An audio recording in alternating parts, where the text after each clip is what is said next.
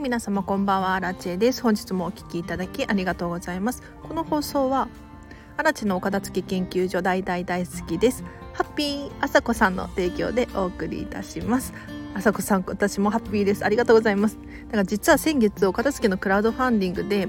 このスタンド FM のスポンサー枠っていうリターンを出したところ売り切れてしまってあの今月はまるまるっとスポンサーさんがいるんですよ。本当にありがとうございます。なんか私のモチベーションにつながって本当にやる気になっております。ありがとうございます。ではでは早速今日のテーマに入っていこうと思います。といっても今日のテーマと言いつつ雑談なんですが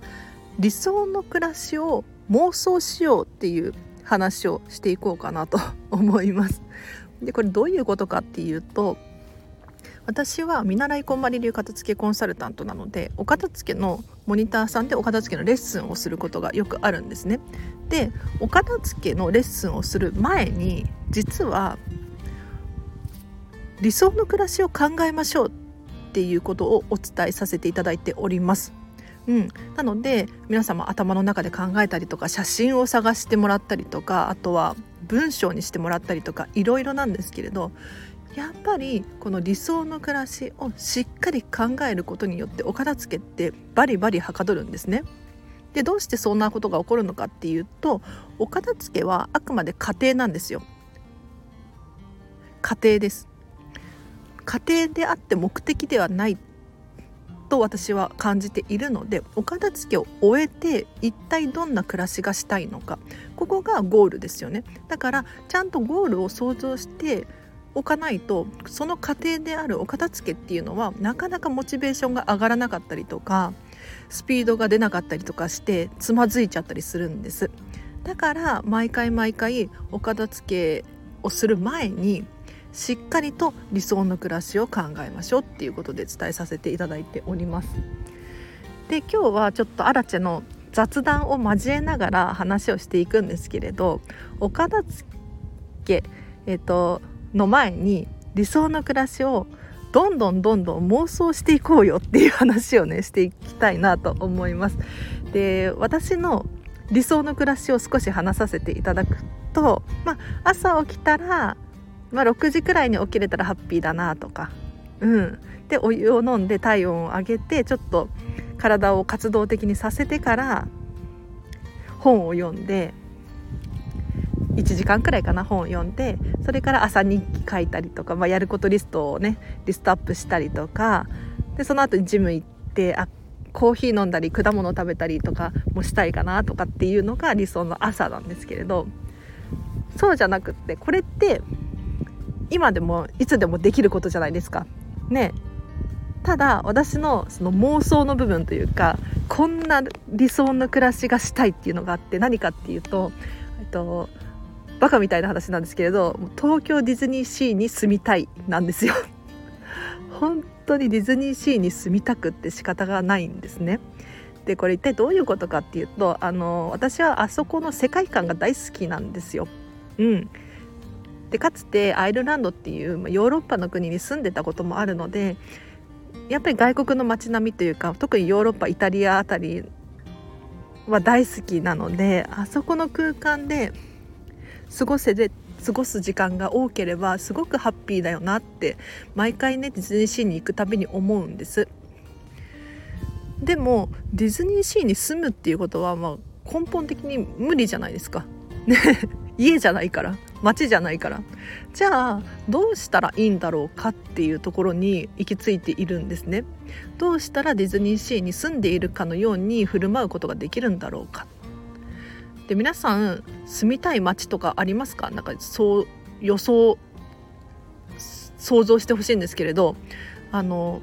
住んでる環境ってすごく人に影響を与えるなって私は思うんです。というのも私自身もう年に1回は少なくとも引っ越しをしていて去年とか2回くらい引っ越しをしているんですよ。でやっぱり住んでる町によって近くのスーパーだったりとかレストランだったりとか違うわけですよ。そうするとここの場所にすごくすごく影響が与えられるというか影響を受けるなって思うんですよ。そしたら住んでる環境ってすっごく大事に思えてきて私はですね ディズニーシーに住みたくなっちゃったんですなんかディズニーシーに住んでたら理想の荒木千恵がいるような気がしてなんで背筋がピッて伸びるような気がして仕方がないんですよね。でちょっと雑談なのであてもなく喋らさせていただいてますけれどさっきあのちょっと「住む」っていう定義について調べたんですよ。これどういうことかっていうとディズニーシーに住みたい住みたいとかって言っているいますけれどじゃあ実際に住むってどういう現象なのかっていうのをちょっと先ほどねネットで、まあ、Google 先生に聞いたところこれがねすごくしっくりくるなっていう回答があったのでちょっと紹介させていただくとですね定の場所に住居を構えて生活の拠点とすることっていうふうに書かれていたんです。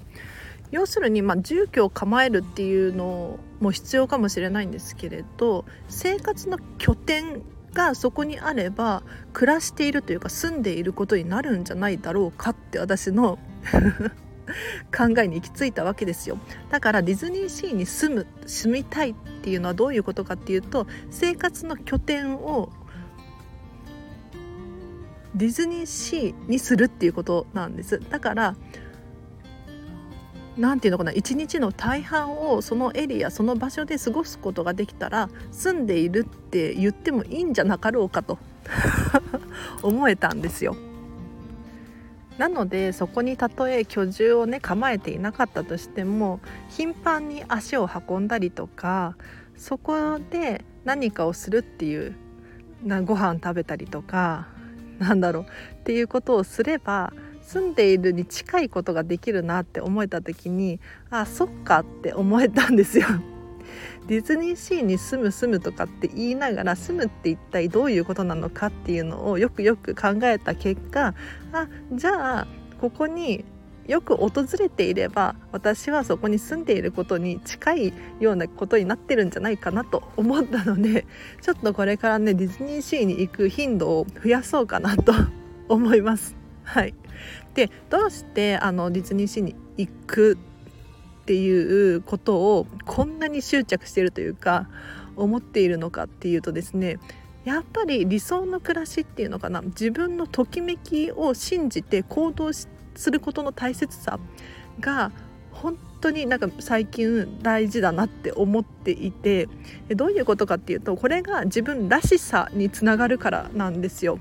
皆さんも何か好きなことってあると思います夢中になってできることってあると思うんですでそれが例えば物で欲しいものなのかゲームとかやりたいこと趣味なのか私のようにディズニーシーという空間なのかわからないですけれどもとことん好きみたいなものってあるじゃないですか。でこれを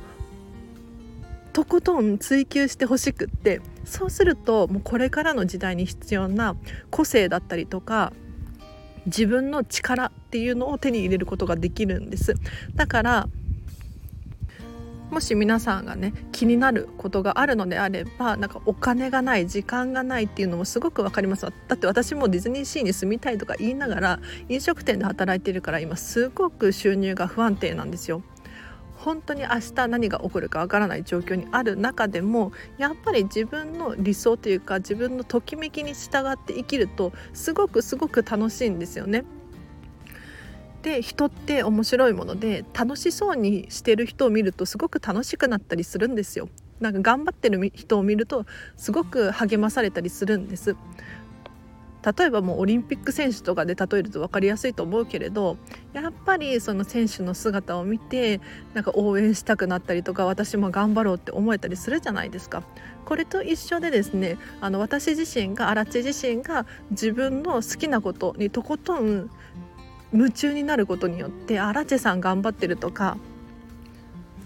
荒地さんが楽しそうとかそういうふうに思われることによって私もああいうふうになりたいみたいなことが起こるんじゃなかろうかと思って私はこういうふうに活動させていただいております。なので、まあ、お金の面で考えるとディズニーシーにね頻繁にその行くっていうのは無理なんだけれど例えば私今日ひらめいちゃったんですけれど1個。何かっていうとあのディズニーシーの中にホテルミラコスタっていうホテルがあるんですね。でその中に実はレストランが何個か存在していてそのレストランの中って実はディズニーシーのチケットを持っていない人でもお食事ができるんですよ。だからあのちょっと高めのレストランにはなるんですけれどディズニーシーの景色を見ながらこうお食事ができるわけじゃないですか。そしたらこれって理想の暮らしに近いよねというかもうほぼ理想の暮らしだよねって思って 私これをちょっとやってこようと思います。うんなんか一回やってみてダメだったらやめればいいしもしすごく楽しかったっていうのであればまたやればいいしっていうふうに思うんですよ。ただ自分の理想とかときめくことっていうのがあるにもかかわらず諦めちゃうっていうのはすごくすごくもったいなくってディズニーシーに住みたいっていう私のね思いがあるじゃないですか。でこの思いを家じゃないしディズニーシーだって街じゃないし そもそも住むような場所ではないのであ根本的から諦めるっていうのも当たり前の話なんですがそれをそう思わずに何て言うのかなとことん追求してみるとそれっぽいことができるんじゃなかろうかと私は思うのでちょっと実験的にやってまいります。はい。では私のディズニーシーに住みたいっていう理想いかがだったでしょうか？もう本当にバカみたいな妄想なんですけれど、うん、だからディズニーシーに住めたらどんな仕事をしているだろうかとかここに住んでいるにはどういう服装をしているかどういう喋り方をしているかどういう歩き方をしている人がふさわしいんだろうかっていうふうに考えたりするんですよ。だからあのディズニーシーに住むことによって荒木千恵が荒木千恵らしくもっともっとときめきが磨かれるような気がしてうんやってみたいことの一つなんですよね。こんなバカみたいなことを言ってる人いないと思うんですけれど。はい。なのでね皆さんの中にももしかしたらその理想の暮らしっていうのがあるけれどそれが、まあ、遠い夢すぎて手が届かなすぎて諦めちゃうことってあると思うんですよ。例えば、まあ、お城に住みたいとか本当に王子様と結婚したいとか わかんないけどあるかもしれないじゃないですか。でそれを本当に無理だと思って諦めるのかいやいやできる可能性もあると思ってそれを信じて、まあ、私のように執着して 執着っていう言い方があってるのか分かんないけれど何にかこうにかそれっぽいことができないだろうかと考えることはできると思うんですよ。だからどうしてもやっぱり叶えたい夢があるのであればそれを追求するとそれを応援してくれる人が集まってくるかもしれないしあの人羨ましいなとかあの人楽しそうだなっていうふうに思われて人が集まってくる可能性もあるので、まあ、私はちょっとそれでねディズニーシー暮らしっていうのかなをちょっとどうだろうできるのかなやってみたいなと思います。でこの話をしているとあのディズニーシーの年パスを買えばいいじゃんって思う方いらっしゃると思うんですね。ただなんか今コロナの影響でディズニーリゾートディズニーランドシート年間パスポート発行していないんですよ、うん、だっていつ何か何が起こるかわからないの、ね、でさらに言うとこの年間パスポートはもう実はこのチケットそもそもを廃止しようするかもしれないみたいな噂があって、うん、なんかどうやらそんなに最近はその集客っていうのをディズニーリゾート自体がオリエンタルランド自体が困っていないらしく年間パスポートを売らなくてもなんか利益が出ているような運営になっているらしいんですよ。ちょっと詳しくは知らないですけれどっていう噂を聞いてあそうかと。もしかしたらディズニーの年間パスポートっていう制度終わっちゃうのかと。そしたらいよいよディズニーシー暮らしが遠ざかるじゃないですか。ね、ただ例えば調べたんですけれどディズニーシーのホテルミラコスタの中のレストラン朝食ブッフェが3000いくらとか3200円くらいで食べれるらしいんですよ、まあ、プラスお茶とかつけるともうちょっと金額がいっちゃうかもしれないんですけれど何て言うのかな3,000円とかだったら例えば1回スーパーに行くのをやめてみるとか1回飲み会に行くのをやめてみるというか、まあ、私もともと飲み会とか行かないタイプなのであれなんですけれどなんだろうなちょっとしたことでちょっとした工夫で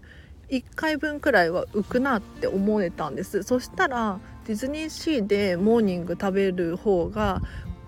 幸福度が高いというか満足度が高いじゃないですか。なんとなく例えばコンビニに行ってこうお弁当を買うじゃないですか。私もお腹が空きすぎてコンビニに寄ってなんかお菓子買っちゃったりするんですけれど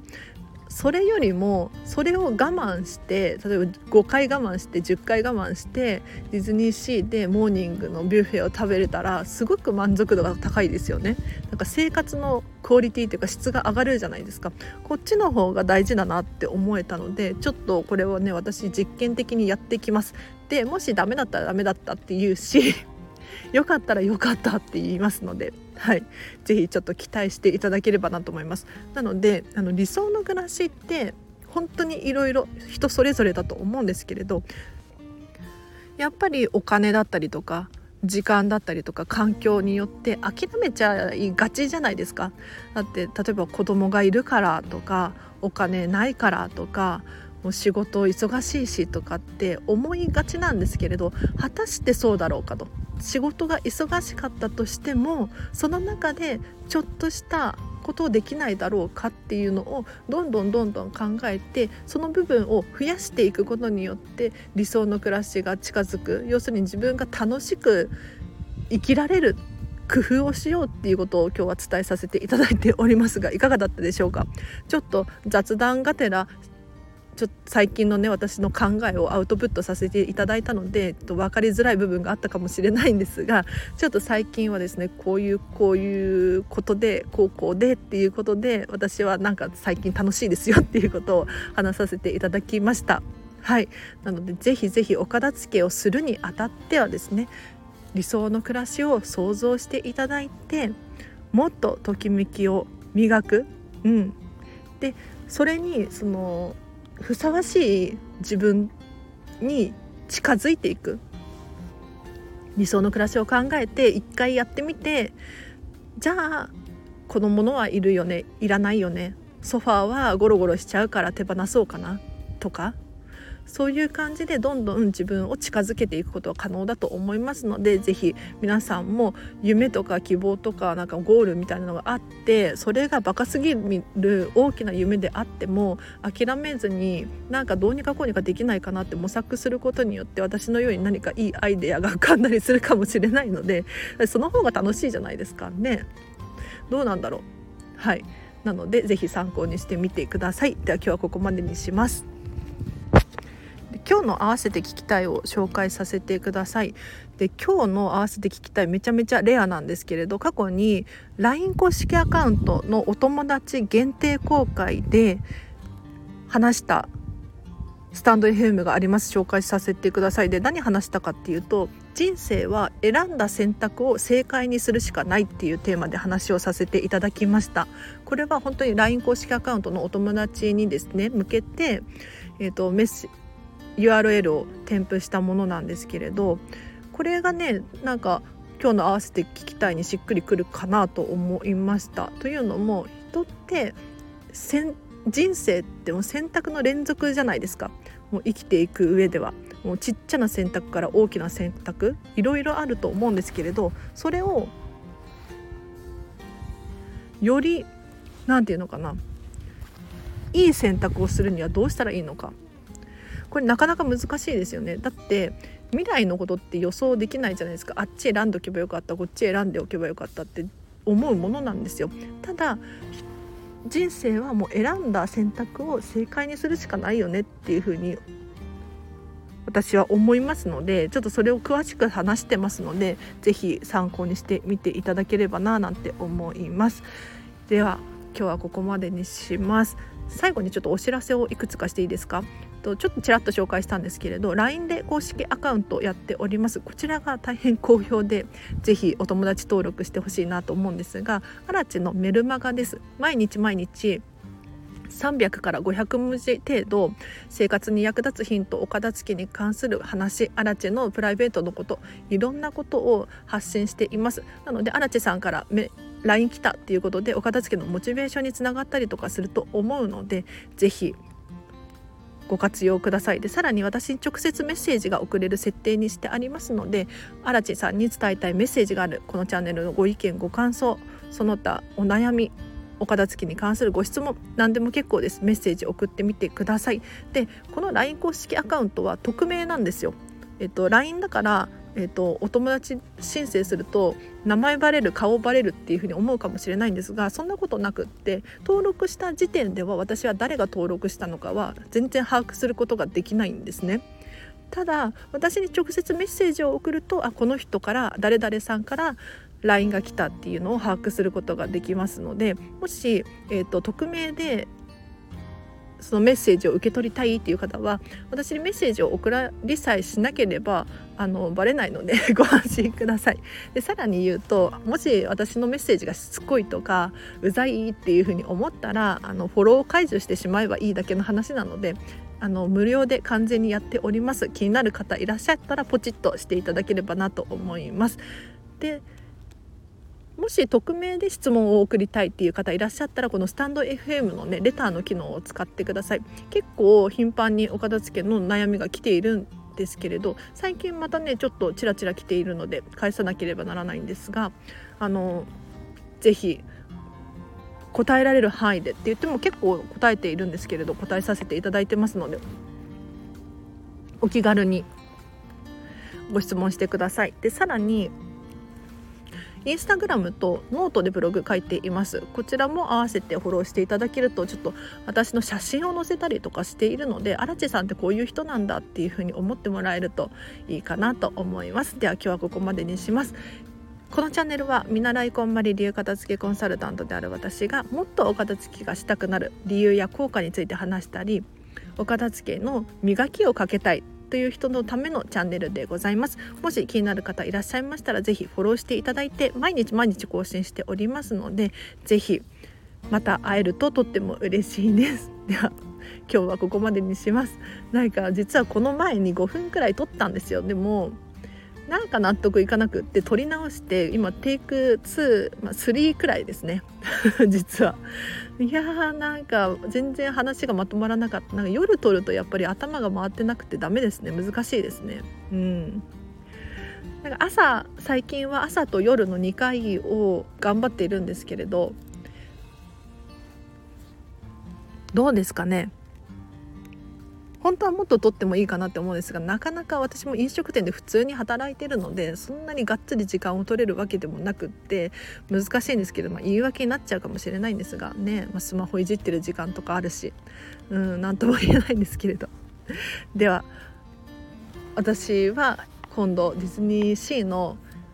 中に入らずにレストランだけで食事をしてちょっと住んでる風を醸し醸し出そうかなと。企んでおります。なんか面白くないですか？私ここに住んでるのよみたいな感じでもう振る舞う。普通ホテルのビュッフェだったらなんかたくさん食べてとかなんだろうディズニーシーの中だからそのそんなに例えば居座ったりとかする人いないと思うんですよ。だってディズニーシーで遊ばなきゃいけないからね。ただここに住んでるって仮定したら全然違くないですか？おそらくそんなガツガツ食べないだろうし ゆったり優雅に過ごしているだろうなと、うん、想像することができるんですよ。だからちょっとこれはね楽しみで楽しみで仕方がないですね。はい。ということでもしあのやってきたら報告しますので